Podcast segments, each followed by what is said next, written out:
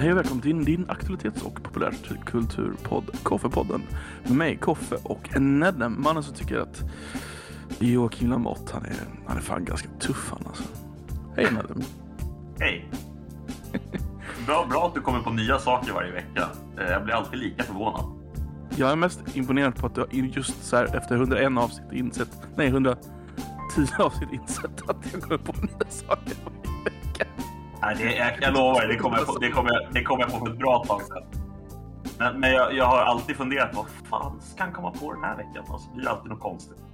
Det är min lilla kärlekspresent till dig gubben. Mm, vad trevligt. Mm. Förutom, förutom Nedem så har vi en man som sitter här tyst i bakgrunden. Men en populär och återkommande person. Nedem. Nej, Abe. Hej Abe. Tjena! Du, jag måste flika in att eh, Joakim Lamotte måste ju vara vår, vår Sveriges 50 Cent ändå. Han hänga i Han, Sveriges, men han har inte, trapp, han har inte rapkarriär eller ett vattenmärke. Nej, men Nej, han har för fan på sig sin väst. Han har på sig sin väst. Det är allt som krävs. Får jag skjuta in? Och Mm. Get Rich or Die Trying, det är det han gör också. Det är det han gör. Get swish or die trying. Mannen ni hörde i bakgrunden var Snöblind. En man som har eh, två år begärt att få vara med i podden. Och då har vi inte tyckt tillräckligt synd om honom för att han ska vara med. Hej Snöblind. Ja.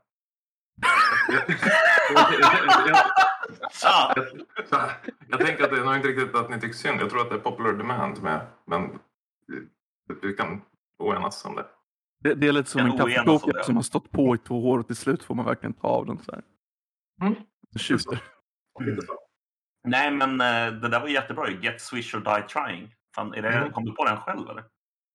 Ja, ja. Jag är förhållandevis briljant. Jag säger ju Ah, det. Du måste, du måste ju testa att köra stand-up någon gång. Alltså, du, fan, du, har ju, du har ju ändå typ någon sorts sinne för det där med, med one-liners och... Han är ju duktig på att skriva titlarna till eh, podden också. Har jag sagt till Ja. honom många gånger. Det där, sånt där, fan det, jag håller mig borta. Uh. Uh. Finns det inte andra sätt att förmedla humor än stand-up liksom? Kan ju bli... Stand-up är den ädlaste formen kan jag tycka. Den, den, det Jävlar. sättet jag brukar förmedla humor det är att bjuda hem tjejer. Då brukar de skratta åt mig. Ah, okej. Vad är det de skrattar åt? Är det storleken på din penis eller vad är det liksom? vad, vad, vad, är, vad är skämtet? Liv. kroppsligt av det. Det, det är lite, konce- det, är lite liksom det övergripande konceptet. Ja, just det. Eh, Ja. Ja. Nej men nej, stand-up. men eh, uh, stand-up, precis. Snöblind är ju en eh, militant uh, stand-up-komiker kan vi säga. Ja, militant och militant. Jag har faktiskt typ precis sagt att, till min tjej att jag, sen nämnde hon igen. Nej, men att jag ska, att jag ska lägga av med det tror jag. Jag blir lite less. Ah. Men, men, men jag tycker fortfarande om att titta på det och jag, jag, tycker, jag älskar Varför- konstformen. Så. Nej, Jag vet Varför inte. blir du, är du, är du pussy whipped eller vad är det som är grejen? Nej, hon, hon, säger, hon skrattar ju åt mig när jag säger sådär. Så säger hon att du kommer vara tillbaka nästa vecka. Och det kommer jag nog vara. Det är nog bara att jag har haft en svacka ett tag. Tappa Ja, glöden. okej. Ja, lite. Men alltså, vad heter det? Du uppträder i närområdet där du bor eller har du varit runt och uppträtt någonting? Nej, jag har bara kört här i Umeå. Eh, Jag tänkte om du skulle liksom ta dig till någon annan stad och uppträda. Kanske kan ge en liten nytändning eller något. Ja, skulle kunna vara någonting i och för sig. Nu när restriktionerna har släppt och så där så blir det nog lättare också att liksom åka Ja, jag runt. menar det. Vad fan, jag kan ju bli din manager. Vi kan boka in dig i Vännäs. Vännäs. Det är andra så är Vännäs typ grannkommunen som är så här jätte... Som man säger att Vännäs är. Det är Men vad finns, Det vad, är finns, vad, finns, vad finns det för andra liksom, städer du skulle kunna... Luleå måste ju finnas. Ja, det finns. Det finns inte mycket scen i Norrbotten. Alltså. De, det, det håller på att komma lite grann har jag hört. Men inte, alltså, det är väldigt nytt egentligen. Alltså, I Norrland så är ju Umeå som centrum. Sundsvall har lite grann. Eh, det finns någon liten pyttegrej i Skellefteå ibland tror jag. Så, men jag skulle säga att de flesta som är kända de åker ju antingen till Sundsvall eller till Stockholm. Typ. Det det man gör. Ja, Så, men, ja. Problemet är att det på- finns ju inte mycket alls där uppe. Det är så tråkigt. Det är så tomt liksom. men det är ju lite folk på stor yta. Liksom. Mm. Då blir det så. Ja, det blir ju så. Det är klart. Jag vill ta illa upp, men jag hade ju KH här och ska guida honom. Och jag kommer ju inte på någonting vad man gör till vardags här. I Umeå. Ja, Det du, det du gör till vardags är väl att kolla på Löven-matcher och typ käka bea framför tvn. vi, vi får spela biljard. Ah. Jag tänker alltså, vad fan. Det- det har vi i inte i Umeå måste det ju finnas. I Umeå måste det finnas en hel del att göra, tänker jag. Alltså, Umeå- Jo, eh, absolut finns det väl det. Men eh, jag har inte så mycket fantasi. Men ja, det finns ett utbud. Gick ni på Liseberg? Kan det gått? Inte i Umeå. Liseberg? Ja. Ah, nej, nej, just det. Just det, just det. Skryt, skryt, skryt, skryt, skryt, skryt, skryt. Avenyn? Nej. Men, men är det inte lite sådär svårt? Alltså, jag, jag har känt det där ibland också för att när man har fått besök och så bara, "Ja, men vad ska man göra här då? Och man bara, eh, ja alltså. Men, ja, men Ja. samtidigt är det ju så liksom att åker jag ner till ja, men, Stockholm har ju sina museer och sina sevärdheter vad det gäller rent historiskt. Men åker jag till Göteborg så det är inte så mycket finns där att göra. Man kan gå på Liseberg. Annars är det ju precis som i en annan svensk stad att man kan dricka bärs. Det kanske säger mer om dig än... Jag skulle Ja, vilja åka. Bengan, så man kan gå till Hör, Bengan. hör, hör, hör du 24 vad illa Koffe, Koffe tar riktigt illa upp nu alltså? Sa du just att Göteborg endast är en stad där man dricker bärs? Det är i och för sig något som är väldigt intressant och något som ligger mig nära hjärtat. Men det, det, det, det, för ju upp något intressant, en, intressant frågeställning. Alltså turista i sin egen stad är inte något man egentligen gör. Så Ja, egentligen nej. kanske man har bättre koll på grannstaden som är mycket mindre och skit. Men där, där åker man och då, då upplever man deras kultur och deras skitattraktioner medan sin egen stad som egentligen alltid är mycket bättre. Där missar man liksom sådana här riktiga turistgrejer. Ja, man gör ju mer en koncentrerad effort när man åker till en annan stad. Mm. Så det ju. Alltså man utnyttjar ju inte de sakerna som man har bara för att man bor i en stor stad heller. Alltså så är det ju. Mm. Så här, vadå? Tror, tror folk att man, ja, man bor i Stockholm så man går på Nationalmuseet och tittar eller på Moderna? Liksom? Nej, inte direkt. Nej. Ja, ska, vad ska vi göra i helgen? Nej, vi ska gå på Moderna Museet. Alltså det har ju hänt, men det är ju oerhört ovanligt. Jag kan tänka mig att ni gjorde det ganska mycket som de dagisbarn i Stockholm. Kanske på museum. Då gick vi i och för sig på mycket museum, det har du ju rätt i. eh, Men ett museum som jag faktiskt har gått på fler gånger än något annat på grund av att man gjorde det av någon anledning i typ alla eh, årskurser under grundskolan och på gymnasiet, det är teknik, Tekniska museet. Att där finns det, massa, ja, men det, är ju, det är ju inte det, för att där finns det ju massa så här ah, titta här kan du dra ett rep och det här repet gör att det blir jättelätt att dra för att de har någon så här Da Vincis eh, knut eller någonting, fan vet jag. Alltså, du vet, knut. såna grejer. Ja, men så är det massa Fibonacci. så här intressanta Fibonacci-knutar, jag har ingen aning. Men det är ganska intressant. För de som undrar så är Nedem inte ingenjör.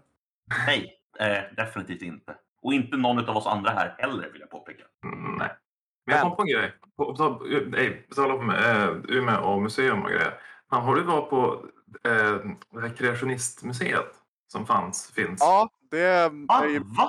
Ja, Det låter ju fantastiskt. jag kan ta det här faktiskt. Det här, är, det här är min gamla tekniklärare i högstadiet som är, eh, ja vad heter man, ja, kreationist liksom. Han tror inte på evolutionen och sådär. Och det var han ju duktig med att pika under lektionen liksom. Att det, var- det var Vad vad var han lärare i, sa du? teknik. Okej.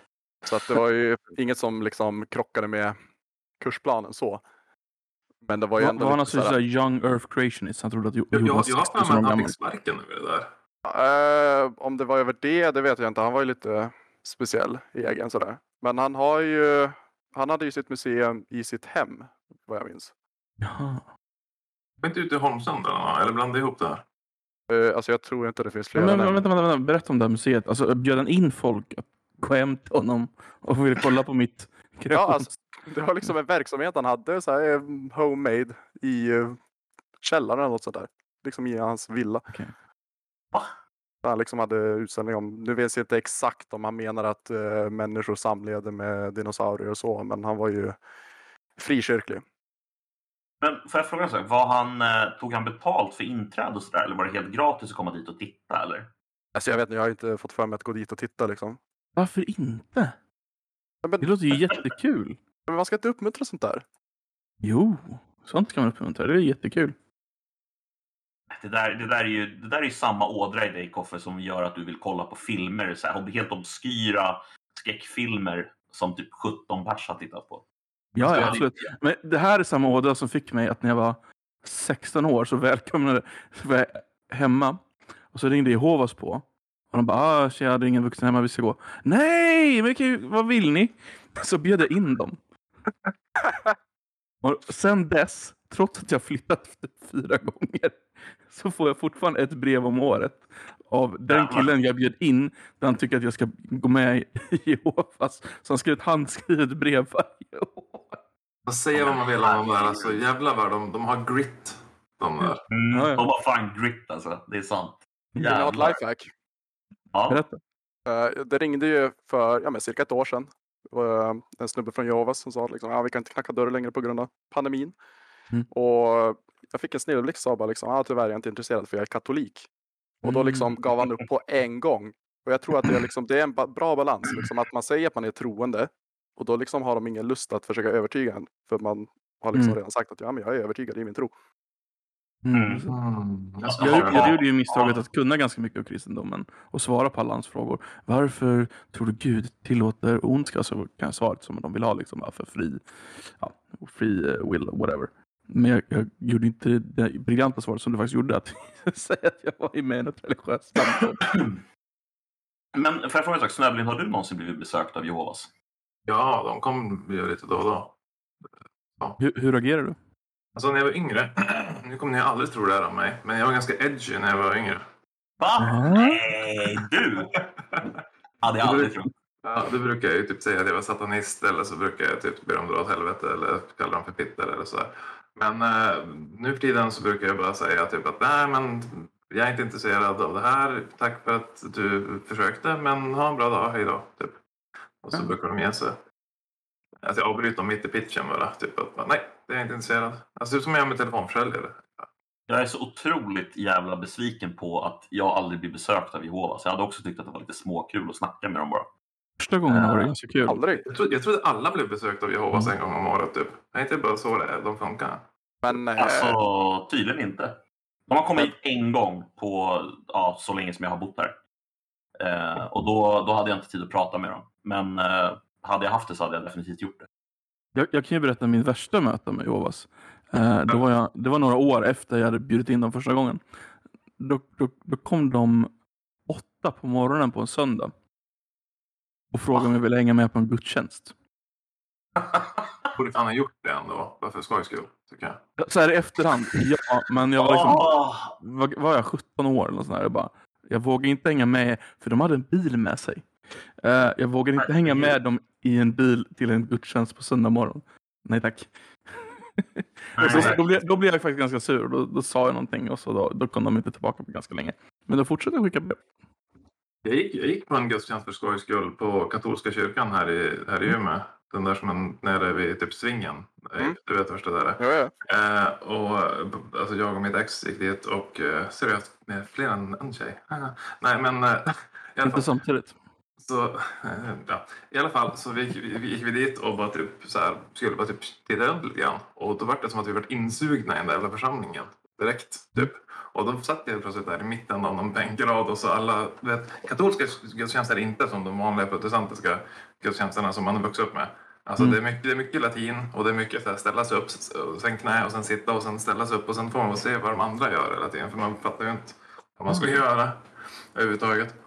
Och efteråt så var det ett, ett äldre par som var ungefär, jag vet inte, typ 250 år gamla eller någonting. Som kom till oss och sa att, att det liksom, alltså de var typ russin. Så. Och, och, och så kom de och de var så glada över att se att det kom några nya unga själar till församlingen.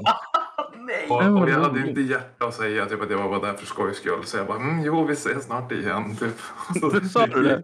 Ja, så gick Nej. jag hem med svans mellan benen. Åh, Men vad, vad roligt. Det, blev- det, det kändes alltså som att, de, alltså att hela kyrkan ville ha med er mer. Liksom, eller vadå? Ja, ja. De var jag gick på, i, I Göteborg så har katolska kyrkan en sån här jul, eh, julbasar, försäljning liksom.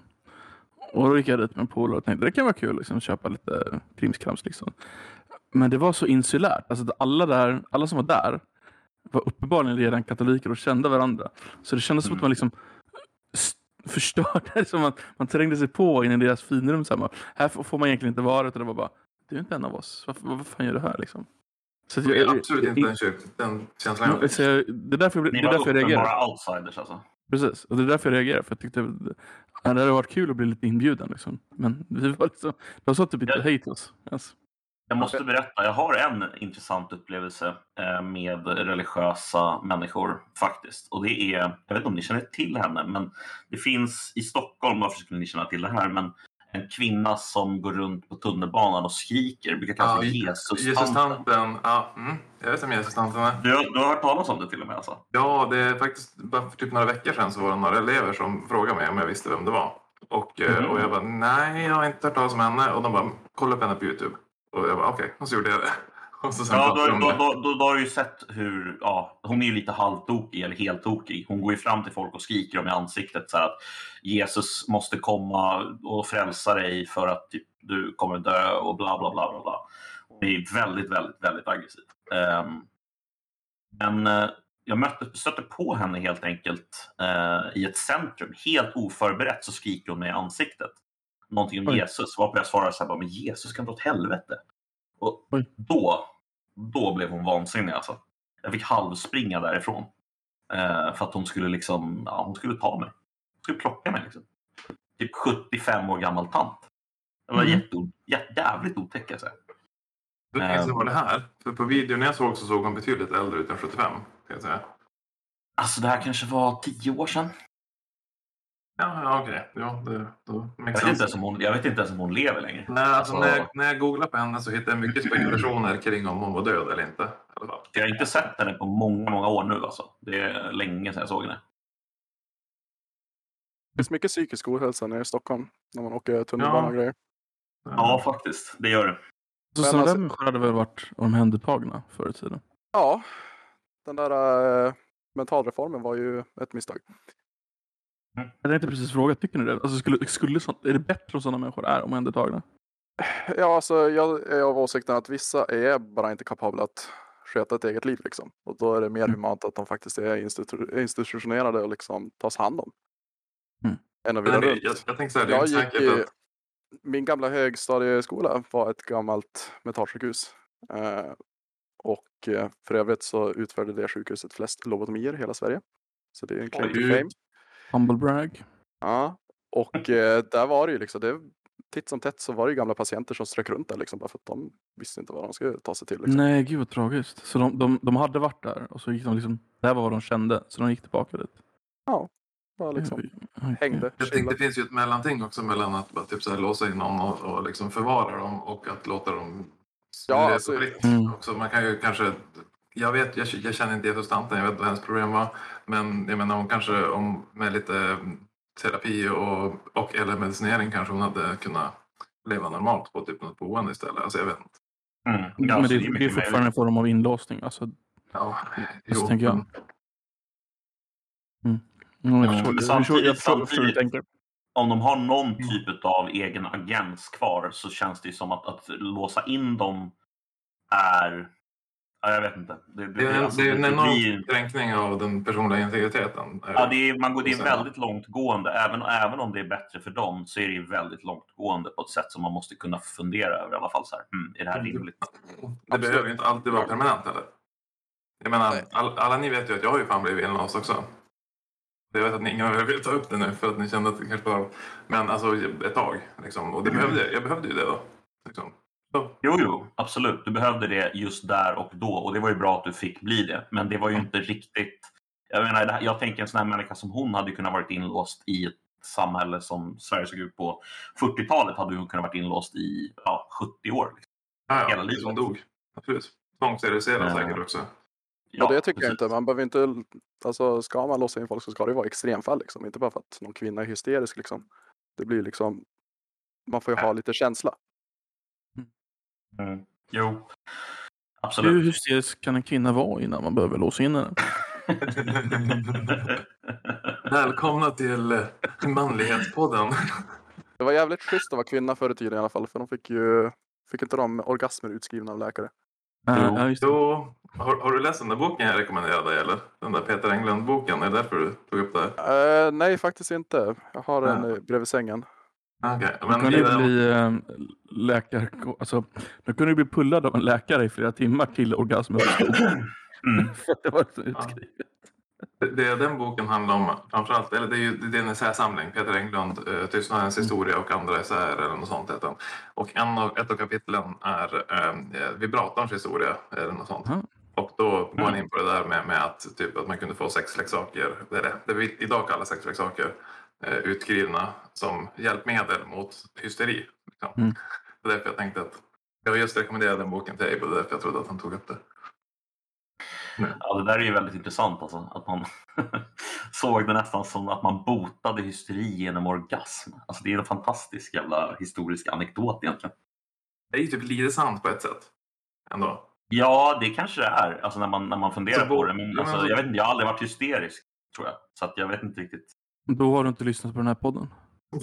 Nej, nej, i och för sig. Ja, men hysteri är ju bara typ ett annat namn för typ en kvinna som har känslor. Typ. Mm. Alltså, och jag menar, själv när man kanske är lite låg eller stressad eller någonting, då är det ju nice att ha sex. Liksom. Right?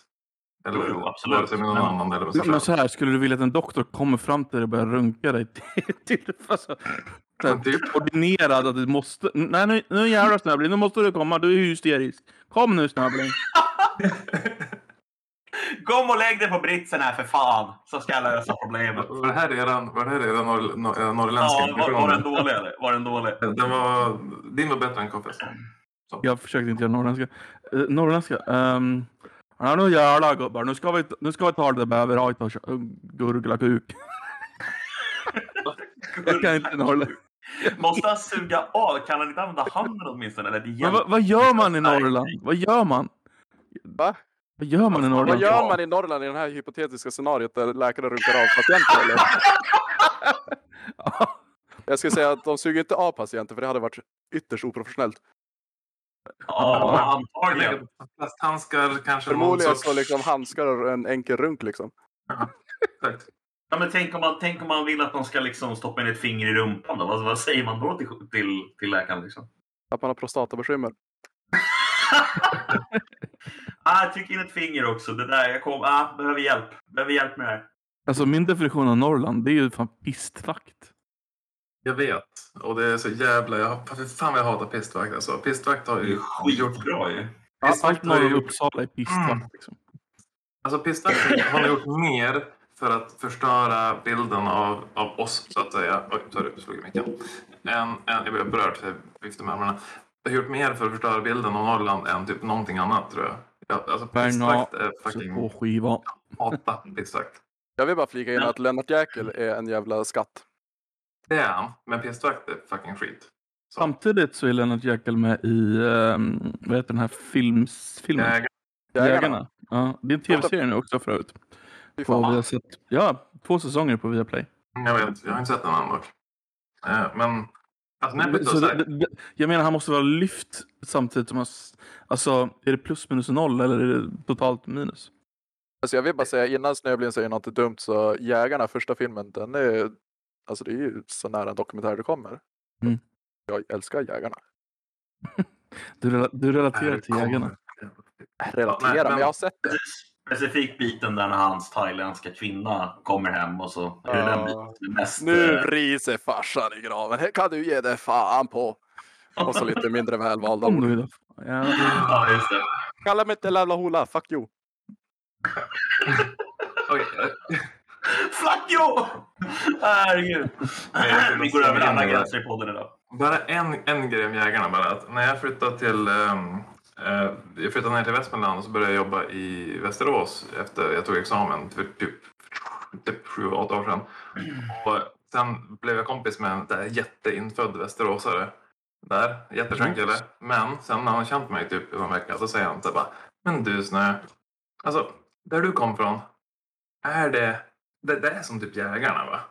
Visst är det, är det typ så det är? Alltså, det, är som, det är hans bild av hela Norrland, är jägarna. Och det, Mm. det känns väl lite, jag vet inte, jag tycker att det är lite jobbigt ibland. nu, nu är Alltså, det typ är totalt väldigt inskränkt ju. Det är väldigt inskränkt att tro Ja. att det är så det ser ut. Det Jag, måste jag, vet, att ni, jag vet att ni skämtar, men, men alltså, han gjorde ju inte det. Ja, Alltså, men grejen Snö, det är ju att där du är ifrån så är det ju som Jägarna. Men alltså, jag kan tänka mig att städerna inte är som jägarna, men jag kan tänka mig att områden, transportområdena mellan är typ jägarna. Jo, ja, men det är ju, det är ju lite mer så. Ingen Ja, det- rök utan eld.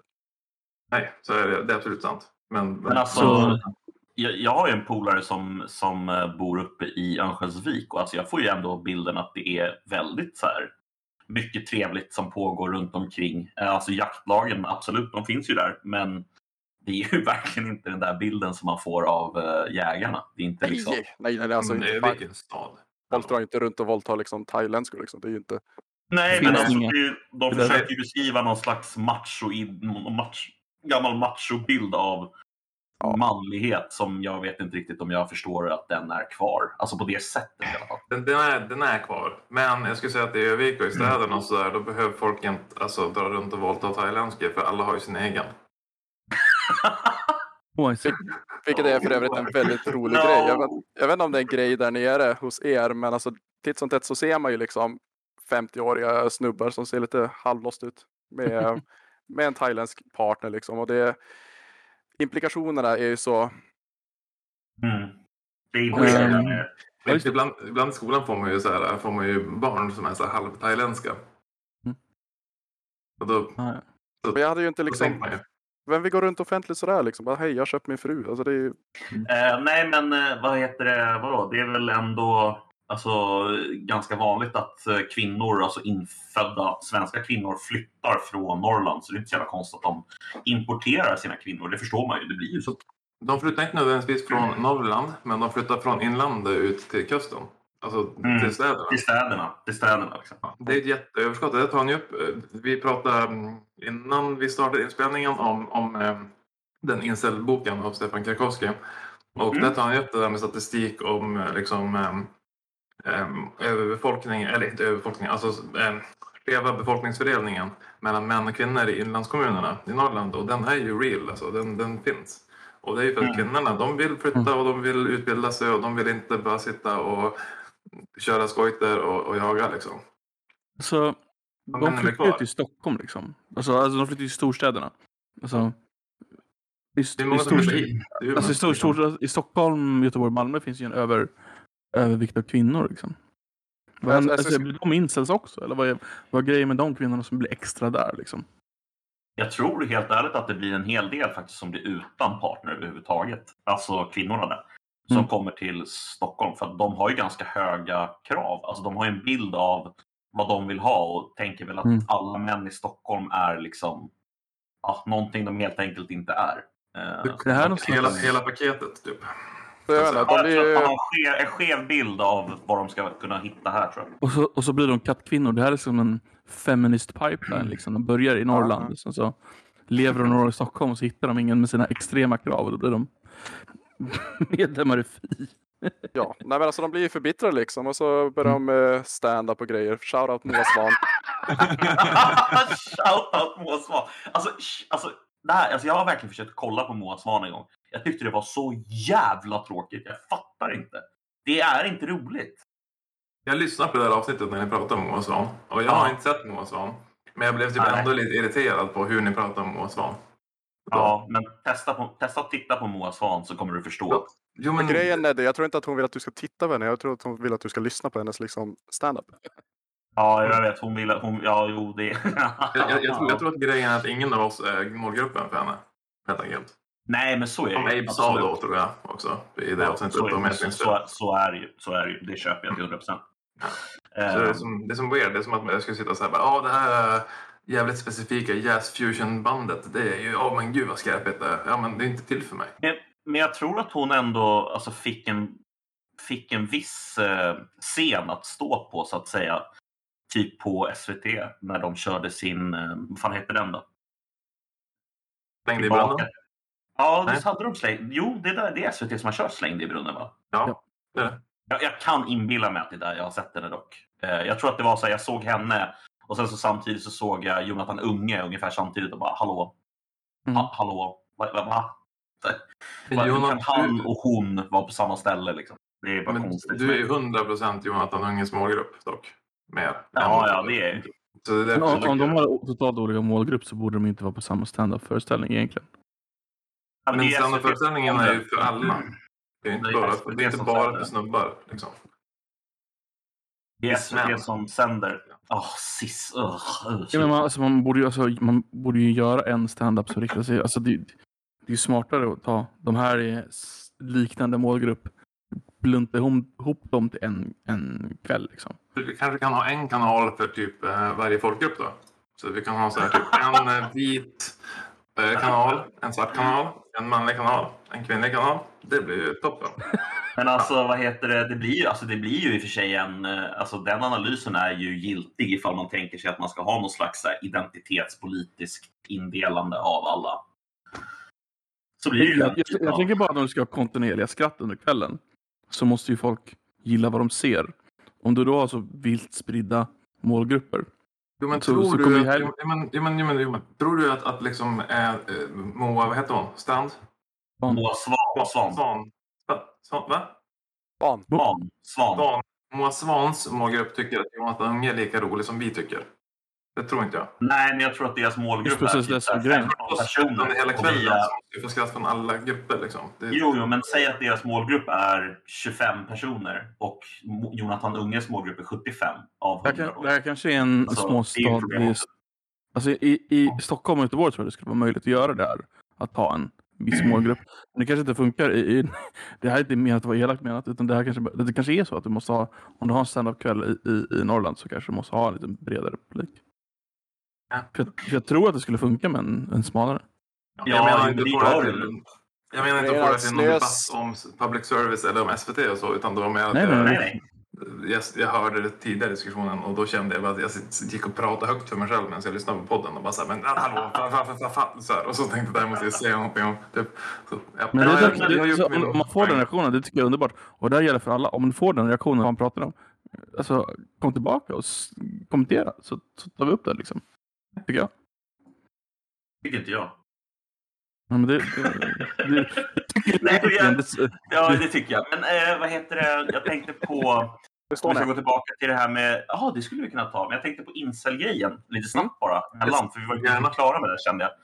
hur många Ehm. incels var det på Estonia? Nej, men Vi visst hade du läst... Du, du, du, hade läst boken, eller hur? Snälla? Yes, jag har läst boken och jag såg Kalla fakta-grejen idag också. Skulle du kunna bara dra typ en, så här, Mm. eh, en, en sammanfattning på vad han kommer fram till som är så att säga saker som man inte har hört i media 17 gånger redan? Ja, alltså det, nu det är jävligt svårt att sammanfatta en bok så här rakt av. Men, men jag skulle säga att Jo, hans, hans poäng, enligt, som jag tolkar det i alla fall, så är det väl att han pratar... Han försöker att inte... Så här, poängen är så här. Vi kan inte bara säga typ så här, fuck incels, jävla muppar. Liksom, de kan dra åt helvete typ. För det enda som händer då, det är att de kommer att dra sig tillbaka ännu mer. De kommer bli ännu mer liksom, våldsbejakande. Vilket han också poängterar många gånger i boken att det är en väldigt liten del av den här gruppen som är våldsbejakande mot andra. Som gör de här vansinnesdåden som vi har hört om. Det är en extremt liten del av dem. Men han är rädd att de, den kommer växa ju mer de blir liksom... Eh, eh, vad heter det? Eh, alltså, typ, Ostracized på engelska. ja, men, ja men precis, det är ordet vad det nu är. På svenska vet jag inte. Ja, och Ja. Han, tror- han, och han tror att det beror dels på typ en förändrad manlighetsnorm. Eh, som vi var inne på lite snabbt där. Att, att det är svårt att veta liksom, hur man ska vara som man i, i liksom, den moderna världen. Det är inte så jävla lätt längre. Man ska vara både känslig samtidigt som man ska vara jättestark. Och man ska vara det och man ska vara det. Och det och det och det och, och så. Man ska vara jätteframgångsrik och ha massa pengar samtidigt som man ska vara världens bästa familjefar. Och det, ska, det, det går inte ihop liksom. Eh, dels del det och sen också den här med den här skeva befolkningsfördelningen som jag var inne på med typ Norrlands inland. Men också att den är extrem i typ Indien och i Kina och så. Att för landsbygden speciellt. Dels på grund av att folk flyttar och dels på grund av att man helt enkelt, ni vet, inte vill ha flickebarn. Mm. Eh, Så det blir också helt skevt. Och, och, och, och ja, han radade upp en massa olika faktorer där. Men han säger också att det viktiga så här är ändå så grundläggande psykologi. Alla vill bara bli älskade typ. Och sen, just det, internet också. Att internet gör att de här människorna som kanske bara kände så här förut. De kanske nöjde sig med att vara typ den här konstiga cykelsture som man hade i byn. Som bara Mm. höll på och cyklade i sin frul typ. Medan nu kan man sitta och prata med andra människor på nätet och typ eh, eh, radikalisera sig själv i princip. Eh, och ja, så det är typ det han kom fram till och, och jag vet inte riktigt om han har en lösning på det eller så men Det är ungefär det Statligt subventionerade horor. Ja, det säger han ju såklart ingenting om, för det skulle vara politiskt självmord i Sverige att säga det. Men eh, ja, det är typ det. Men jag, jag skulle faktiskt verkligen rekommendera att läsa boken, för jag tycker att han säger mycket intressanta saker om... om Stefan Krakowski, ja. Ja, Krakowski, ja. Om manlighet och om eh, kvinnlighet också till viss del. För han tar ju upp också upp kvinnliga för det finns ju sådana. Men inte alls lika många.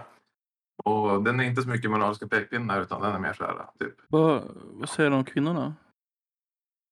i princip att eh, de... Nästan ingen av dem blir våldsbejakande av någon anledning. Eller, eller ingen, typ. Det finns ingen kvinna som har gjort ett, våld, ett terrorbrott som, alltså, baserat på att hon inte får ligga. Eh, men att de finns där också. Och det finns ju liksom eh, motsvarande forum på internet och sådana saker. Han säger inte så jättemycket om kvinnorna. Han nämner väl mest pliktskyldighet tror jag. Jag vet inte om han har svarat på det här, men det, det får väl gå till er alla. Liksom, när man, alltså incel står ju för involuntary celibate, alltså ett ofrivilligt eh, Mm. celibat. Alltså Mm. att man inte får, får ha sex fast man vill det. Alltså när, när Mm. går man från att bara ha varit... Är, är är det något annat? Alltså, att vara en incel, en så här, som vi kallar incel idag då. Är det något annat än att bara inte ha haft sex på länge? Eller, liksom, när går man från att bara ha otur till att vara incel? Liksom? Enligt Alltså- hans definition så är det det att personen eh, ska inte, det ska inte bara vara att du inte haft sex på ett tag, utan du ska aldrig ha haft sex. Du ska aldrig ha haft en nära relation. Och påven är incel. Påven har ju antagligen Mm, haft nära relationer med pojkar och sånt, det vet vi ju. Men, men, men, eh, nej, men Alltså, alltså, de, de behöver ju inte vara oskadda innan. Och så är det typ social isolering. Kanske inte så mycket kompisar heller. Det är Mm. inte så att de är ute typ, och hänger med grabbarna varje kväll, utan de sitter vid datorn jämt, jämt, jämt, jämt. Men alltså är det inte, gör de inte också själva liksom det här att de inte har haft sex och inte har haft ett förhållande, gör de inte det till en central del av sin personlighet också? Alltså en central del i sina liv som deras liv kretsar kring. Ja, och sen, över, sen, sen överanalyserar de ju också varför också. Så kommer de ju fram till konstiga teorier, typ som att det här med blue, blue pill och red pill och black pill och bla bla bla. Och Mm. att ehm, typ de har den här 80-20-teorin, har ni hört talas om den? Nej. Okej, men det är typ att um, 80 procent av alla kvinnor, de, de, är bara, de, går, de ligger bara med 20 procent av männen. Eller vill Ja. med 20 procent av männen. De vill bara ha Mm. toppskiktet. Liksom. För kvinnor är ju liksom onda och de vill bara ha liksom, toppskiktet även om de inte är toppskiktet själv. Så att är du Mm. inte i toppskiktet som man, då är du chanslös. Typ. Men eh, är inte hela begreppet där med incel, liksom, att det är ofrivilligt, är inte det lite skevt? För att de fall som jag har läst liksom, av incels, alltså det, här, det är ju inte män som slår mig som de är, slår mig inte som villiga att liksom, eh, köra självförbättring och liksom försöka ta sig ur det där, utan det är ju väldigt bittert och liksom ältande och liksom allt är bara kvinnors fel. Men det är det black pill Utan att, Alltså, om du tar black pill, då, då, det betyder att om man tagit black pill, då, då har man som så här accepterat att det så här det är, det handlar bara om genetik, allting. Har du inte en skarp käklinje, då är du, då är du fucked, typ. ja, men de är ju inte ofrivilligt celibat i mitt tycke liksom. Jag menar, många av det, jag vet, alla är ju inte rent krass och alla är inte fuckable, men liksom många av de här männen är ju liksom vilsna själar som absolut skulle kunna få eh, lyckliga liv bara de liksom försökte. Ja, just Det är ju Ja, det- lättare det sagt än gjort. Eh, Jag glömde lägga till en grej. Att, att, eh, först på tal om det du sa, att, att jag såg i Kalla fakta-grejen som jag såg idag som är ganska ny, som heter Svenska incels. Som Mm. typ sevärd men inte så jättebra, tycker jag, jämfört med boken. Men um, det var en kille som de intervjuade där, alltså, han såg ut som en helt vanlig jävla normal snubbe. Alltså han skulle ju lätt kunna ligga med någon om han bara typ slutade vara så fucking weird. Tänkte jag bara hela tiden. Men nej, vänta, nu tar vi bort det. Jo, det är också extremt överrepresenterat med autism hos dem. Tydligen. tänkte Enligt, just, frå- tänkte just fråga det. jo, enligt den här, en av dem i, i Kalla fakta, eh, Kalla fakta, eller jo, båda tror jag hade autism. En av dem hade det lite mindre tydligt, eller vad man ska säga. Men enligt han psykiatern, eh, Stefan Krakowski, så sa han att typ, han trodde att ungefär 30 procent eller mer eh, hade en autismdiagnos. Vilket ju är extremt mycket vanligare än, än hos män, eller folk i allmänhet. Nej, nu vet inte jag hur många i allmänhet som har autism, men det kan inte vara 30-40 procent. Nej, självklart inte. Eller ja, man blir fundersam ibland när man jobbar i skola. man säga. Men Autism är en, eh, det är en sjukdom som man har svårt att relatera till andra människor, eller vad, vad, vad är grejen med autism?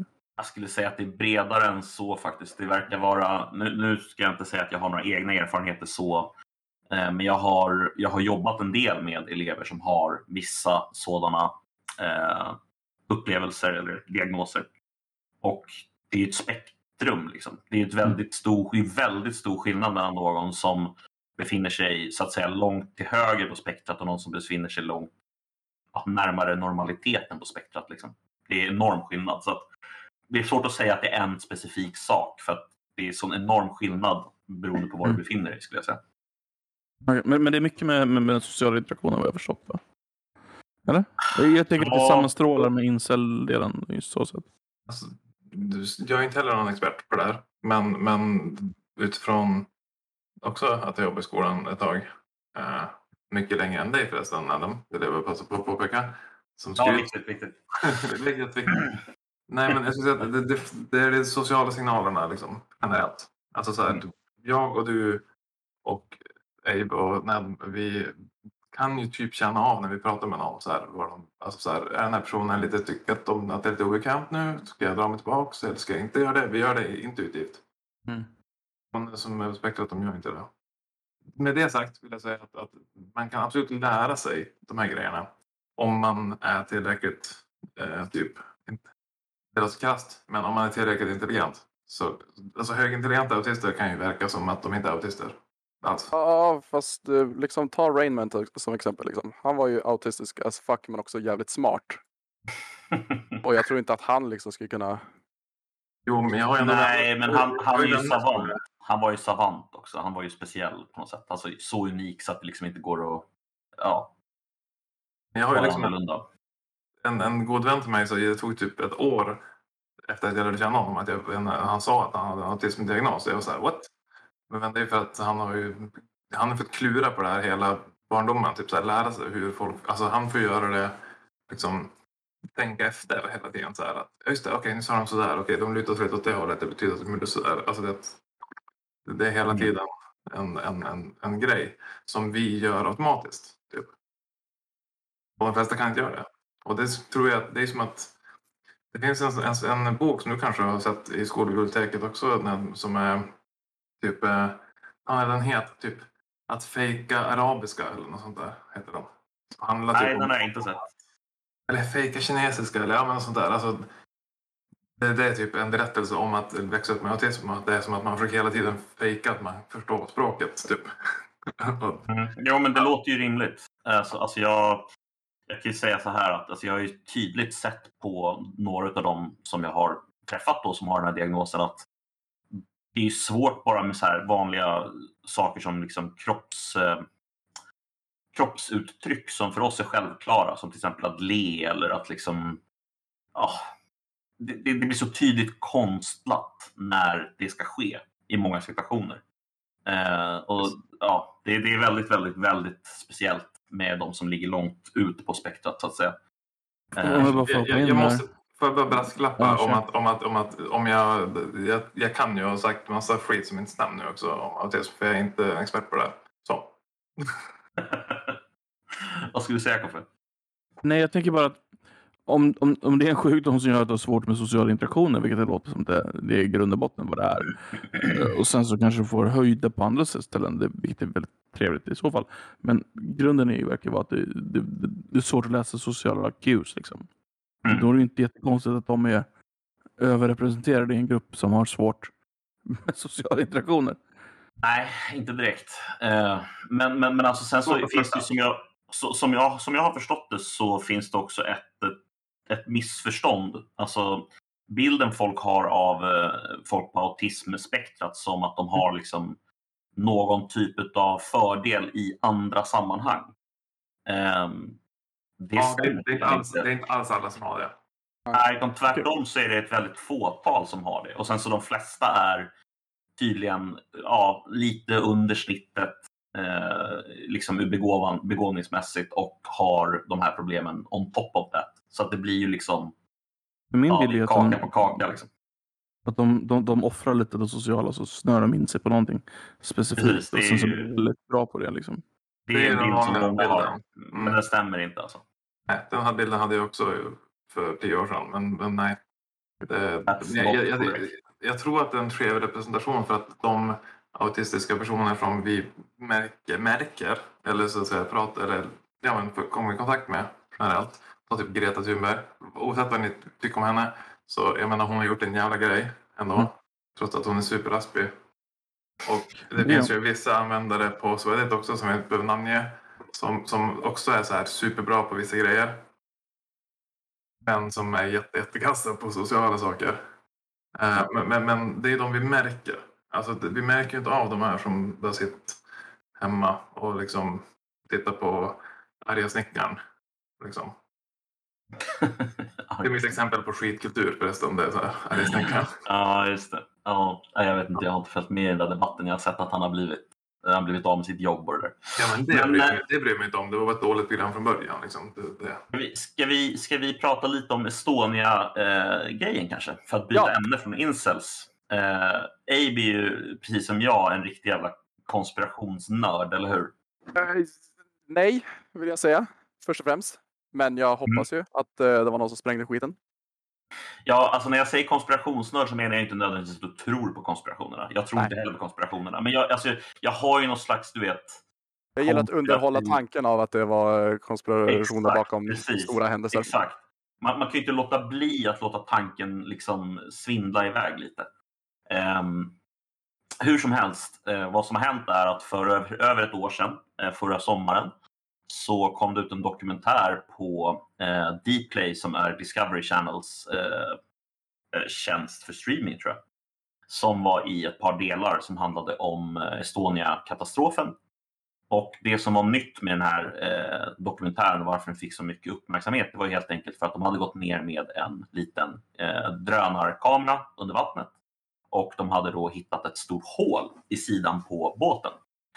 Eh, och då visade det sig att Eh, det här hålet var ingenting som hade tagits upp på eh, JAIC, alltså den här så att säga förlisningsutredningen som hade pågått. Eh, utan man hade helt enkelt bara missat det hålet. Och att missa det hålet är ganska svårt för att vi pratar om ett stort hål på sidan av båten som är ja, fem meter ungefär trodde de att det var eh, i den här dokumentären, alltså i, i längd. Då. Men nu har eh, SVT, i det här fallet då P1, eh, faktiskt inte SVT utan SR, eh, har fått ut eh, material som visar på att hålet är ännu större än så. Det vill säga hålet är enormt mycket större än så. Det är typ 20 meter eller något sånt där. Eh, och eh, hålet är eh, buktar utåt. Och det här är ju mycket bättre kvalitet på den här videon då eftersom det är ju ja, det är ju statliga resurser man använt för att vara nere och filma. Så det är ju seriöst gjort liksom, med riktiga grejer. Och eh, nu så snackas det om att eh, de kommer presentera eh, en sammanställning av det här i slutet av den här veckan. Så att det är lite spännande ändå vad de ska komma fram till och vad de, vad de ska liksom säga om Estonia och eh, förlisningen. Är det samma teori eller inte? Liksom? Jag tror att det är USS Liberty fast igen. Det, får du utveckla. För det Ja, där är- tappade du mig. Du tappade mig också där alltså. Var det den som teleporterades? Nej, det var ju den som Is- Israel sänkte och så ljög de om det i 20 år. Ah, Vadå, vad, nu? Jaha, Israel i ja, ja, ja, ja. USS Liberty var en båt. En amerikansk båt som Israel sjönk och så, så kom de överens om att det, det är bäst att vi inte accepterar att det var Israel som sjönk den. Ja, Det var en amerikansk militärbåt alltså, som Precis. låg eh, under, eh, det var under kriget mot, alltså 1967, eh, mot sjudagarskriget var det. Precis. Ah. Sex dagars krig, tror jag det kallas. Eh, ja, sexdagarskriget, exakt. Och det var en sån här eh, signalspaningsbåt från amerikanska Precis, och så kom Israel bara Wii, den ska störas. Så det du säger nu är att hebreerna hänger i Östersjön? Yes, min, min tanke är att de hänger överallt. Ja. Alltså, Nej, det, det okej. är familjen Bonnier som har sponsrat det. Nej, okej, Mm. men nej, jag tack, för skojar, den, såklart. tack, för den, ja, tack för den snabba genomgången. Men fråga, den första, första undersökningen du nämnde, visst är det den Mm. som, som det vart ett jävla liv om, i, om brott mot griftefriden? Eller fan, var Precis, heter, exakt. och, sånt, och sen vart Yes. de friade till slut, va? Typ, eller? Jag vet inte relevant, om... kanske. Jag, nej, men jag, tror, nej, jag tror att de blev dömda och det gick upp till hovrätten, eller? Jag har för mig att- de fulaste med att de typ hade typ något, något skepp som var under något annat flagg eller något sånt där. Eller det var något... Alltså att de hade tänkt på det där innan. Eller, nej. Det det är kanske viktigt. det Det är kanske jävla viktigt. Men, men, men så här, vad är den officiella storyn från Estonia? Och sen tror jag att kanske alla lyssnare kanske inte ens vet vad är Estonia egentligen? Vad var grejen? Alltså Ja, men- 94 var det väl? Eller? Det det var 94 och det var ju då en, en båt som gick mellan eh, helt enkelt eh, Stockholm och Estonia. Och, eller Estonia, eh, Estland. Eh, Tallinn, precis. Och eh, den här båten, den, eh, det som är själva liksom grejen är ju då att det har kommit fram i efterhand. Och det här är ju någonting som då regeringen påstod sig inte veta om. Men det här har kommit fram i efterhand och det var att veckorna innan förlisningen så hade tullen ett undantags, eh, inte undantagstillstånd, det är fel ord, men ett undantag hade de för eh, Estonia eh, för att de skulle då inte kolla vissa delar av lasten. Eh, det här kom ut i en eh, Uppdrag granskningsdokumentär någon gång i början av 2000, nej, 2004 tror jag. Ungefär tio år efter Mm. förlisningen. Och tanken var ju då att Eh, alltså tanken som, som drogs igång i Uppdrag granskning var ju då att kan det ha varit så att det smugglades militärt material från eh, för, eh, för detta Sovjet till väst den här vägen. Eh, och det är väl kanske inte en helt sådär orimlig idé, alltså man tänker sig att det faktiskt var militärt material som smugglades veckorna innan.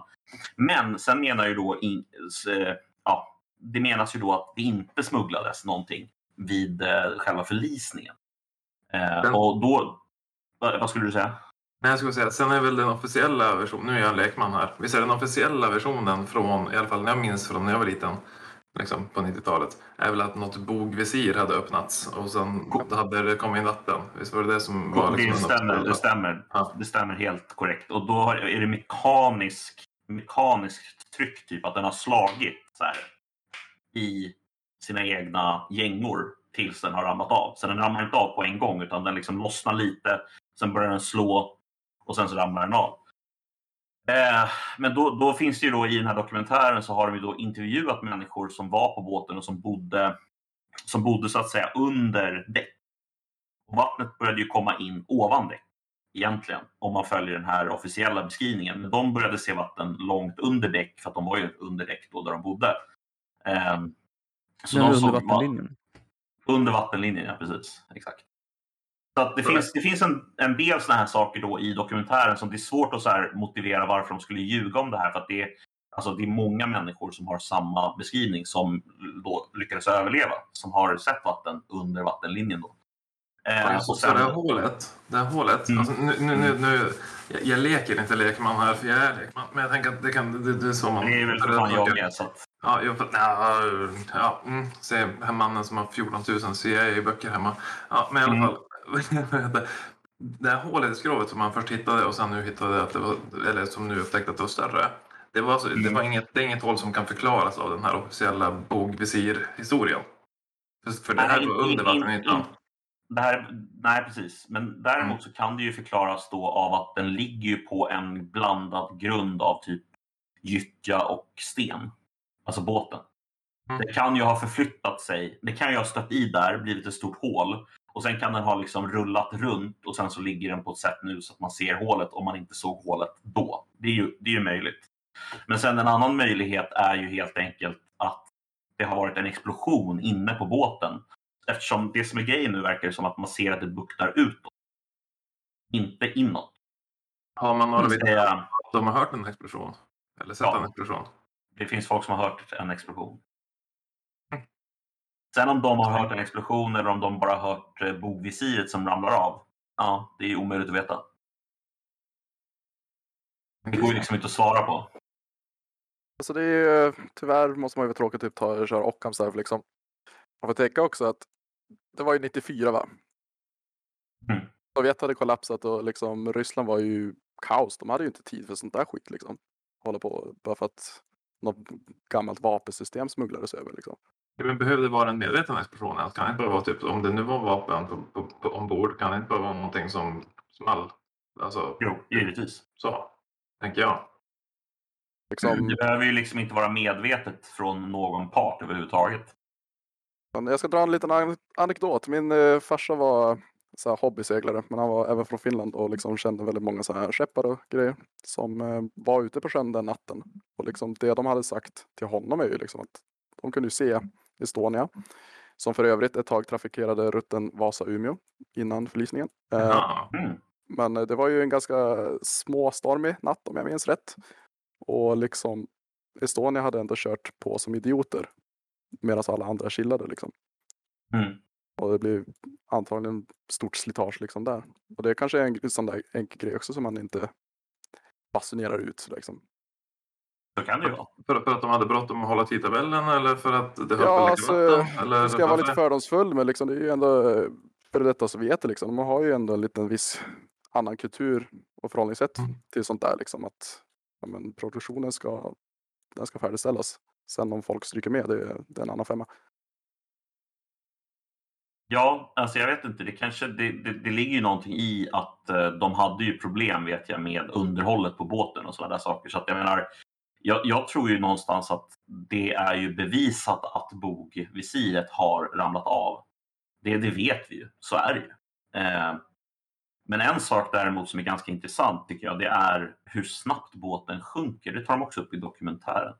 Att det var ju en annan båt eh, som, som sjönk på 80-talet, som jag nu inte kommer ihåg namnet på, men det var den här branden. Om ni Ja, där i Norge va? Ja, jag tror det var i Norge, precis. En norsk båt i alla Var det fall. den som heter typ Starlink? Nej. Jo, kanske. Eller så blandar jag ihop Starlink med någon annan båt. Men hur som, hur Scandinavian som Star. Scandinavian Star. Eh, hur som helst. Jag sitter Koffe och smyggooglar här. Nej, men båten, båten, som, eh, båten som jag tänker på i alla fall, den båten den förliste på ett sätt som tydligen är traditionellt för eh, båtar i den här storleken. Skepp, som det heter. Att den vänder på sig när den har fått tillräckligt med vatten. Alltså det vill säga den vänder upp och ner och ligger med kölen uppåt. Eh, och sen så tar det alltså en vecka ungefär innan den sjunker helt. Och det här är tydligen Ja, det tar väldigt, väldigt lång tid. Vi, vi har en väldigt... Vi har Jag en tänker väldigt... Titanic när någon säger något, ett, ett sjönk. Då tänker jag Titanic bara, typ, man, man vet, vet, akten neråt och så bara... Mm. Ja, exakt. Och det, det är precis den bilden vi har av, av liksom att någonting går under. Det är ju att det tar, vad ska man säga, ja, 30 minuter kanske max. Men- det är men- den men bilden tänk- vi har. Men den bilden stämmer tydligen inte. Utan tydligen så är de flesta förlisningarna tar väldigt mycket längre tid och kan ta så långt som upp till en vecka. På grund av att de vänder om båten, vänder upp och ner. Och sen så liksom ligger den där, det blir inte så mycket mer vatten och sen så ja, till slut så sjunker den. Eh, men det tar tid liksom. Men vilka Costa sorts skador ger upphov till eh, de flesta förlisningar?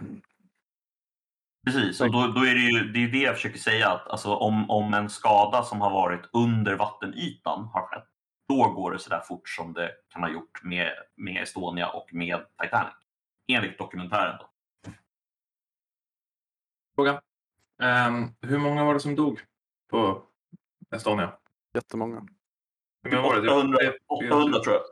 Okej, jag tror det var 800 5000. tror jag. Jag tror det var 5 eller 400 svenskar som dog. Alltså, jag, min, jag minns ju att det här var ett jättetrauma i Sverige. När jag, för att jag är ändå...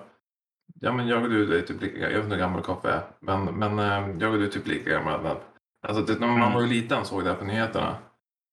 Och, och liksom... Även, vi kände ju inga som var där. Men det var ändå så här, det var ett nationellt trauma det här. Det var ju vårt Det var verkligen 9-11. det. Ja, typ. Vad, vad sa du? Det var vårt 9-11. Det var det riktiga Ja, ja, jag eller tror det var ändå tsunamin 2004 skulle jag säga. För då, det var ändå värre. Hur Men, många, men, hur, många, hur många svenskar dog då? jag vill säga 200 typ... kanske? Nej, det var för tusen va? Ah, svenskar. Jag ska kolla här. Tsunamin 2004. Här döda i tsunamin. Hur snabb är den där jag är? Uh, mm, Okej, det var 2400 turister. Men inte svenska. Okej då. 500, 500, 543. Okej då. Hej då. Hej då. Ja, men 543 dödsoffer är fortfarande mer än vad det var på Estonia. Så att, alltså, men det är ju samma ungefär. Men, men oavsett så är det ju, alltså det är ju så att om, om det är en annan förklaring som ligger bakom eh, förlisningen av Estonia. För det, alltså det, finns ju, det finns ju ett par grejer som är lite udda med, med Estonia. Och det är, det är förutom de sakerna som jag redan har nämnt så är det en till sak. Och det är ju att det första man säger när Estonia har förlist det är att alla människor som ligger på havets botten ska bärgas så att de kan få en riktig begravning. Det är det absolut första man säger. Och det går man ut med stenhårt. Att alla ska bärgas. Precis alla. Sen går det ungefär, jag vet inte om det var två eller tre månader eller något sånt där. Det var inte så lång tid i alla fall. Tills man ändrar sig helt och säger att nej, den, istället så måste det vara en gravplats som vi ska täcka över med eh, betong och sten. Um, och I dokumentären då så spekuleras det ju vilt givetvis och det ska man komma ihåg att det är ju rätt vild spekulation. Men att om det nu då hade varit så att det var en explosion istället för en, eh, en förlisning baserad på den här eh, bogvisiret. Eh, att det då skulle ha haft att göra med att man ville, man ville helt enkelt täcka eh, liksom förlisningen för att se till så att ingen kunde gå ner och titta på det i efterhand. Är du med? Eh, men det är ju, ja, men det, alltså, det är ju hela den där biten som är så sus, liksom, att hur man snabbt vände liksom och sen locket på och liksom ingen rimlig förklaring mer än att äh, Maj Griftefrid liksom. För jag menar, mm. Griftefrid kan de ju gott och väl få sen när de är på land och begravda. Det är liksom det rimligaste, alltså, om vi nu antar att det är en cover-up på något sätt. Mm. Mm. Vad skulle det rimligaste vara då? Skulle det vara att vi har velat smuggla grejer från Estland och i så fall vad och varför? Och Ja, alltså... jag har en teori. Jag har en teori. Ja, eh, jag tror att om det nu skulle vara så att det är en cover-up så skulle det rimligaste vara att vi, vi, vi anses ju många gånger vara det sjätte ögat i Five Eyes. Om vet ni vad Five Eyes är? Ja. Five, five Eyes är ju alltså Nya Zeeland, Australien, eh, Storbritannien, USA eh, Kanada. och Kanada. Tack. Eh, de har ju ett eh, väldigt, väldigt eh, världsomspännande eh, signalspaningsnätverk, skulle man kunna säga.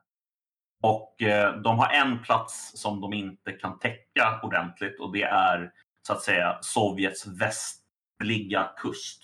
Alltså där vi ja. faktiskt kan täcka då. Öster, ja, precis. Eh, sen har de i Norge där, men vi, vi har mycket bättre access. Så att vi har ju då varit, historiskt har vi varit eh, väldigt mycket ett land som har bytt information som vi har kunnat samla in för att få information eh, om saker vi vill känna till. Men för så här funkar det nämligen i underrättelsevärlden att du får ingenting gratis. Om du vill ha någonting, då får du också ge någonting. Du måste ha någonting att byta med. Så att min tanke då är väl att man skulle kunna tänka sig att vi helt enkelt har fått tag på något av det här materialet då eh, från Sovjet som ja, man känner till missiler och sådana där saker givetvis i USA men man vill ändå ha, eller i Storbritannien kan det också vara, man vill ändå ha dem eh, fysiskt för att man vill kolla om alla detaljer stämmer och man vill verifiera och man vill liksom titta. Och att det skulle ju kunna då vara en potentiell anledning, det vill säga att vi har använt den, vi, vi har smugglat militärt materiell från Sovjet, eh, det vill säga från gamla Sovjet då som precis har fallit för att byta i, mot annat som vi vill kunna och veta. Eh, som till exempel en sak som vi fick av USA, det är den här SOSUS-databasen som ni säkert har hört talas om någon gång. Det vill säga att vi mm. fick, eh, vi, vi, fick veta, vi fick utav dem inspelningar på alla sovjetiska ubåtar, hur deras propellrar lät. Liksom. Det fick mm. vi utav dem vi fick inte det gratis kan jag säga. Vad vi gav i utbyte har jag ingen aning om. Men det är ingenting man får bara. Följdfrågan är, eh, du som eh, är väldigt mycket mer insatt än någon annan här i underrättelsetjänster och grejer. Tror du att, tror du att um, säg om jag vet inte, 60 år, 80 år någonting, när vi är gamla, slash döda. Då, eh, tror du att um, det kommer att, tror du att det finns liksom dokument, alltså svenska statliga dokument som kommer att vara liksom, declassified då som kommer förklara det här?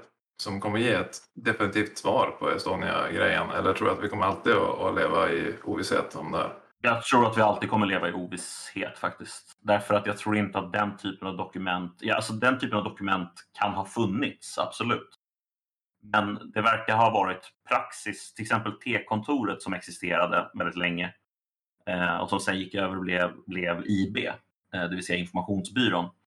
Eh, det, Från IB-affären. den från IB-affären, precis. Eh, de, eh, där hade man ju tydligen ett eh, förfarande där man skrev under ett avtal som sa att ingenting här, det var yppande förbud egentligen på allting här liksom, som du får se och göra. Eh, och det absolut hemligaste skrevs inte ner. Därför att det var så uppenbart dumt att skriva ner det absolut hemligaste. Mm. Eh, av, av självklara anledningar. Liksom. Eh, Så, Skrev- sum, skrev man sum, inte ner dem. så summa summarum, vi kan spekulera hur jävla länge som helst om Estonia och vi kommer ändå aldrig veta svaret. Nej, alltså vi kommer aldrig få reda på något slutgiltigt svar som tyder på exakt vad som hände. Men däremot, om det visar sig nu att den här utredningen kommer fram till att det har skett en explosion på båten. Då kommer vi i alla fall kunna komma fram till att den officiella berättelsen som vi har hört i 20, vad blir det? Fem år eller någonting. Ja, den stämmer ju inte i så fall. Det kan vi i alla fall sluta oss till. Det säger ju någonting. Ja. Så jag vet inte. Vad, vad, Koffe och Abe, vad, vad tror ni om liksom, vad, vad tror ni det kommer ta vägen? Nej, men det kommer bottna i ovisshet. Liksom. Plausible deniability. Det, Mm. De som sitter på vetskapen vet ju också hur man hanterar det. Mhm. Och det är, ju, det är ju det som är frustrerande med allt sånt här. Liksom, att man kan ju spekulera och man kan försöka gräva så bäst man vill men liksom, man kommer ju aldrig få ett definitivt och satisfying svar i brist på svenskt ord. Tillfredsställande heter det. Tillfredsställande svar, ja. Uh, Nu blir, fisk, nu blir Fiskljus jätteupprörd. ja, gud vad arg jag blev nu. Eh, nej, men Är vad tror du? Jag sitter mer och funderar på om det, de... Det känns som att svenska staten accepterar att ingen ska få reda på det. Alltså jag funderar på om, om svenska staten är så här. Vad har de fått utbyte mot att förlora det här liksom? Mer så jag funderar. Alltså jag måste ju ändå, en grej jag vill spekulera i liksom att om, du, om vi ska gå på smuggelspåret liksom, att eh, gammalt sovjetiskt materiell. Vad kan det då vara för grejer som då det är värt för ryssarna liksom att spränga skiten? Och då tänker jag liksom, Ja. vad, finns det något annat Ja. än kärnvapenspetsar som skulle vara intressant att spränga över? De behöver inte den. Det kan ju vara en olycka också. Men om jo, men om man köper det. smuggel på spåret. Den, där- den, där- alltså, krypteringsverktyg eh, skulle väl kunna vara en sån typisk grej som skulle kunna vara väldigt, väldigt, väldigt, väldigt, väldigt, väldigt farligt. För att grejen är ju den att man har ju samlat in gammal kommunikation har man ju samlat in under hela eh, 40, 50, 60, 70, 80-talet och 90-talet också. Och idag givetvis också. Det vill säga all kommunikation som är krypterad, den finns inspelad. Så om du lyckas bryta en krypteringskod, en viktig, alltså central sådan, då bryter du inte bara all kommunikation framåt utan då bryter du all kommunikation bakåt också. Att någon, alltså om man nu ska leka med tanken att det skulle vara något som var tillräckligt viktigt för att ryssarna skulle spränga båten själva, liksom, då skulle jag gissa på något sånt snarare än kärnvapen. För kärnvapen, alltså USA vet exakt eh, vad, vad, de har ju till och med det här avtalet att de får spe, alltså inspektera och hålla på. Så att det är, jag, tror, jag tror snarare något så här, vet, krypteringsverktyg typ som man har använt. För att USA har aldrig kunnat nysta upp, som jag har förstått det, deras kryptering eh, efter ja, något visst årtal. Liksom. Men vi kan ju gå djupare liksom. Att, eh, tänk om Sverige är en hemlig kärnvapenmakt, alla Israel.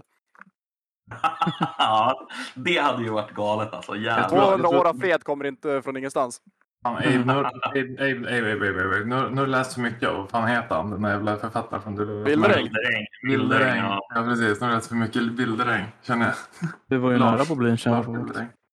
Ja, vi Ja, var jävligt nära. Ja, nära, nära. Var det inte bara, vi hade ett program ett tag och sen sa FN åt oss att lägga ner och vi bara okej. Ja, det Nej. fanns en intressantare berättelse där med Erlander när han reste till USA och träffade Truman. Ehm, där de mer eller mindre, eller det var inte Truman, det var jag säger fel, det var under eh, Eisenhower tror jag. Som eh, vad heter det, Erlander åkte och träffade honom och så fick han mer eller mindre eh, garantier då på att vi stod under deras kärnvapenparaply mot att vi eh, avslutade vårt kärnvapenprogram. Det är i alla fall så eh, berättelsen går om man ska Mm. tro, om Ja, man ska men- tro men- på det eller inte. Ja, men jag känner igen den. Den har jag hört förut i alla fall. Men, eh, alltså, det stämmer så, ska eller hal- inte, så, så, så halva podden kommer vara incels och religiösa besök och andra halvan kommer vara konspirationsteorier om Estonia. Jajamensan! Välkommen till Koffepodden! Ja, Ja. Och ibland Ja. pratar vi religion också, eller hur Koffe? Eh, ja, precis. Eh, eller ja, du, du sitter och hatar på religion snarare sagt. Ja, precis. Och du sitter och älskar religion. Fast du inte är Ja. religiös. Jag, jag tror att Nedem, Nedem har inte växt bort ur den där edgy ateistfasen än. Herregud alltså. Någon måste ju försvara 90 procent av befolkningen. Inte i Sverige. Säger du ju. Alltså det är väldigt, väldigt, väldigt många i Sverige som, även om de säger att de inte tillhör en kyrka, så är det extremt många som tror på något. Det är, det är väldigt, väldigt många som gör det. Så att jag, jag tycker man kan inte egentligen skita på det allt för mycket. Alltså. Säger jag nu som före detta gammal edgy punkateist. Men, eh, Ja, men alltså, jag- nu, ska vi inte snöa in på religion här igen, men jag Ja, men kan det- säga att eh, alltså när det kommer till att skita på religion så tycker jag att det är väldigt stor skillnad på att skita på religion och skita på människorna som utövar religionen. Det tycker jag är två olika saker personligen. Det finns ju faktiskt ett jättebra citat om det från Varnagels gamla låt. Eh, fan är det den heter? Eh, Biljett till helvetet. Där han säger att eh, det är inte religionen i sig. Och det är inte heller religiösa människorna i sig som är problemet för mig. Utan det är hur, hur religionens makt alltid varit aut, aut, aut, auktoritär och bla bla bla bla, bla. Alltså det är, typ det, det är typ din inställning med den. Du delar inställning med trallpunken helt enkelt. Äh, fy fan, nu måste jag, nu måste jag ändra åsikt. Men där missar man ju en sån central grej i eh, religionshistoria, liksom att i Europa förr i tiden så kyrkan var ju staten. Och staten kom ju alltid ut. Eh, Vara repressiv. eh, ja, tack. Inte Inte- den staten Snöblind vill ha. Nej, absolut inte. Jag menar Snövle, du kan ju testa. it. Testa, du kan köra en liten eh, fältstudie. Liksom, testa att inte betala dina räkningar. Till slut kommer de ju skicka folk med vapen på dig. Ja. Jag tycker att det är repress- nu, men nu kommer vi komma in på så här Om, alltså, samhällsmedborgarkontrakt och grejer. om, om, om du gör motstånd i alla fall. Jo, men det... Samhällskontraktet, everybody. Det här är ju inte så superkul poddmaterial kanske, men det, det, det är ju en grej. Samhällskontrakt. Right? Alltså du måste ju underteckna det mer eller mindre om du ska, ha, om du ska vara en del av samhället. Så är det ju. Ja, ja, men absolut. Men sen så exakt hur det samhällskontraktet ser ut och hur det samhällskontraktet fungerar är ju inte någon som är överens om. Riktigt. Nej, det är det ju inte. Men vi får ju acceptera att vi måste betala skatt för det. Gud. Ja, herregud, det är självklart. Visst såna jävla edgy neoliberals som är såhär bara såhär, skatt är stöld, jag har inte gått med på det här. Jag bara, nej, fast du har gått med alltså, på, nej. du har gått med på att gå i fri skola hela ditt jävla liv. Men det där, alltså, det där är ju men- också... Jag har för det första inte gått med på det. Skolplikt är en grej. För det andra, min poäng var att liksom ändå, oavsett vilken eh, hippievärld du ändå lever i, så går du emot staten så kommer de till slut säga, sätta ner foten. Jag lever i samma hippievärld som du lever i bror. Jag, jag, lever, ett- jag lever ett kvarter från dig. Så att... Koffe, Koffe, nu har vi dragit igång en politikpodd här också. Nu, nu Ja, jag märker det. jag skulle gärna vilja ha, ha någon av Koppes klassiska så här, konstiga filmtips som man alltid brukar dra. Då tycker jag vi kör det. Jaha. Jag har ju, jag har ju Snacka om lyssnat på par avsnitt på sistone och då har det varit så här äh, konstiga skräckfilmer och ni har pratat om Human Centipede och bla bla bla. Så att, för man får Ah. det ska ju ändå vara en populärkulturpodd också. Det har inte varit Mm. någon populärkultur det här avsnittet. Nu får du bjuda på det Koffe. Jag vet att du har någonting på lager. Det brukar du Det ha har det till inte. Det blir helt jävla ställt. Men då får du väl få den eh, andalusiska hunden då. Ja? Nu får du ju, du får ju berätta någonting om den också. Den andalusiska hunden? Ja. Jag, jag vet inte vad det är. Det är en skräckfilm från 1929. ja, den ja. Den ja, den har man ju sett. Mm. Den, Mm. den, har Ja. jag, den har jag på diaband eller vad fan det heter. Den är känd för att den har, en, eh, den har den första scenen där man Eh, det, är ett prick, det är en av de första prickfilmen.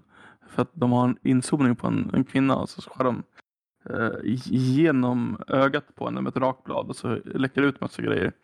Åh, den scenen tror jag Oh, faktiskt att jag den, har sett. den är av Salvador Dalí säger jag nu när jag googlade. Just han det. vet mig vem det är i alla fall. Det är han med klockorna. Han med smältande grejer och Ja. knasiga Ja, mustaschen. Precis, så han har gjort en eh, skräckfilm lite liknande. Är det alltså så man säger? Dali och inte Dali som jag alltid sagt. Dali. Mm, Dalí. Men det låter så pretentiöst. Med de orden så avslutar vi podden för den här veckan. Eh, innan vi avslutar så tänkte jag säga att eh, tack Abe och tack Snöblind för att ni har varit med den här veckan. Tack Eh, själv. Sant nöje. Ja, det, det var kul att ha er med och jag hoppas att vi kan göra om det igen. Eh, jag hoppas att eh, folk tycker att det har varit kul att lyssna på er när ni har funderat och eh, spekulerat. Hur som, tack för att ni har lyssnat på Coffeepodden den här veckan och jag hoppas att ni fortsätter lyssna på oss. Ni får jättegärna dela med er av podden till era vänner och bekanta om ni tycker att podden är tillräckligt bra för det. Hur som helst, tack för oss. Tack för mig. Tack för oss. Ja, tack, tack, tack. Hej. Hej, hej!